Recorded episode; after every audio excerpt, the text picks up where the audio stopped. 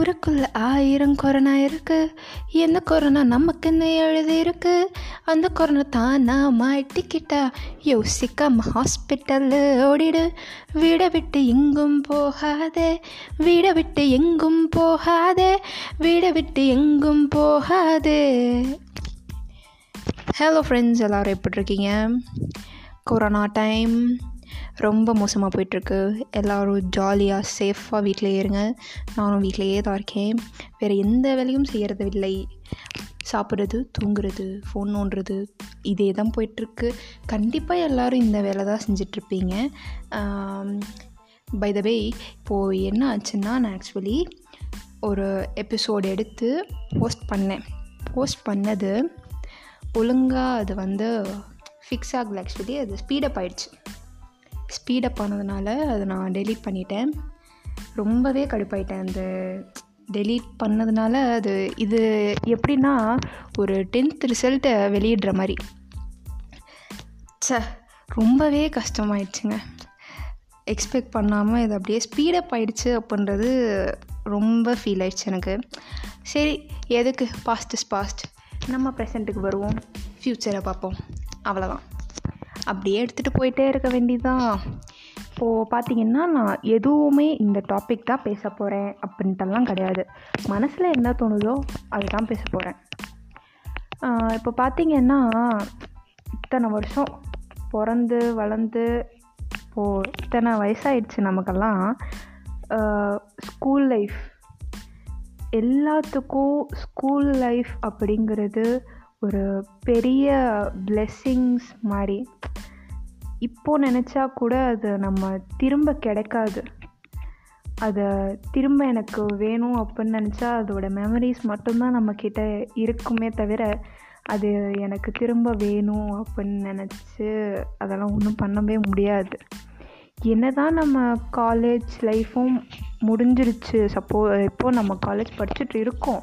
ஆனால் college life முடிஞ்ச அப்புறம் நமக்கு ஸ்கூல் லைஃப் காலேஜ் லைஃப் அப்படின்னு பார்த்தா கண்டிப்பாக ஸ்கூல் லைஃப் அப்படிங்கிறது ஒரு பெரிய இதாக இருக்கும். நம்மளை வளர்த்து பெரிய ஆளாக்கி கொண்டு வந்த ஒரு இடம் ஸ்கூல் அண்ட் இப்போ நினச்சா கூட கண்ணெல்லாம் கலங்கி நிற்குது நான் பார்த்திங்கன்னா ஃபஸ்ட்டு டு ஃபிஃப்த்து ஒரு ஸ்கூல் சிக்ஸ்த்துலேருந்து வேறு ஸ்கூலில் தான் படித்தேன் என்ன தான் இருந்தாலும் ஸ்கூல் லைஃப்புங்கிறது பார்த்திங்கன்னா நாங்கள்லாம் ஒரு செட்டாக இருப்போம். அந்த கேங்கு பிரித்து எல்லோரும் நான் இல்லை எல்லோரும் ஒரு கேங்கு பிரித்து இருப்போம். ஒரு கேங்குக்கும் இன்னொரு கேங்குக்கும் சண்டை வர்றது.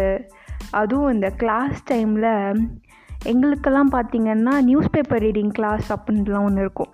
நாங்கள் கடைசியாக பெ கடைசி பெஞ்சில் கேர்ள்ஸ் உட்காந்துருப்போம் முன்னாடி எல்லாம் பசங்க உட்காந்துருப்பாங்க நாங்கள்லாம் மேமுக்கு தெரியாமல் என்ன பண்ணுவோம்?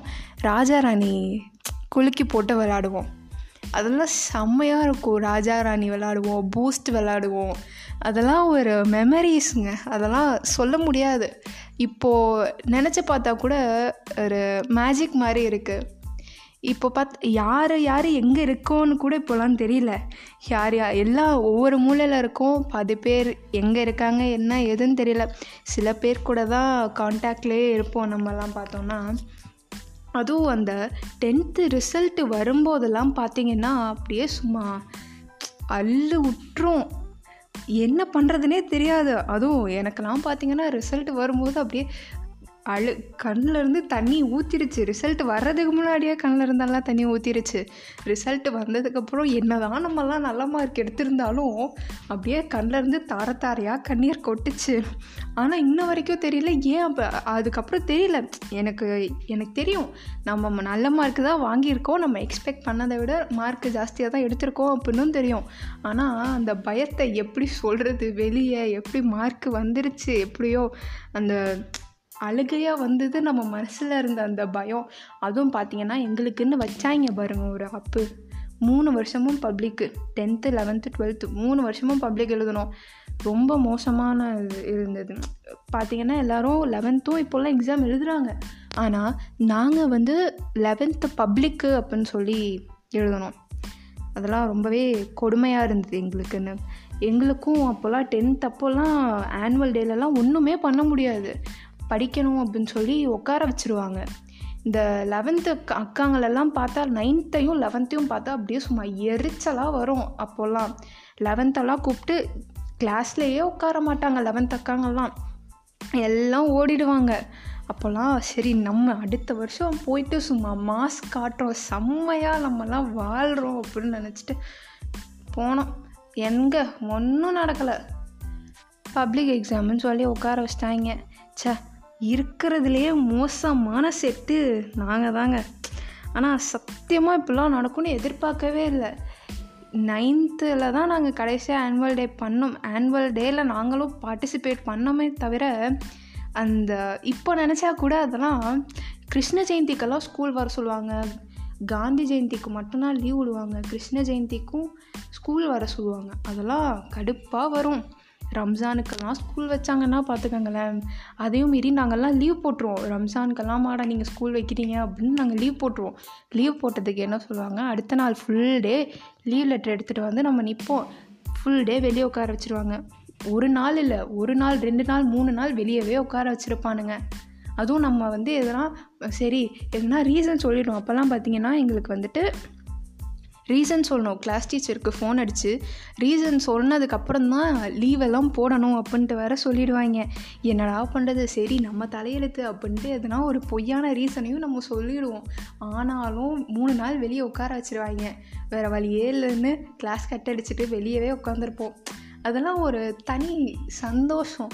இப்போ நினச்சா கூட அதெல்லாம் சொல்லவே முடியாது. ரொம்ப ஹாப்பியாக இருக்கும்.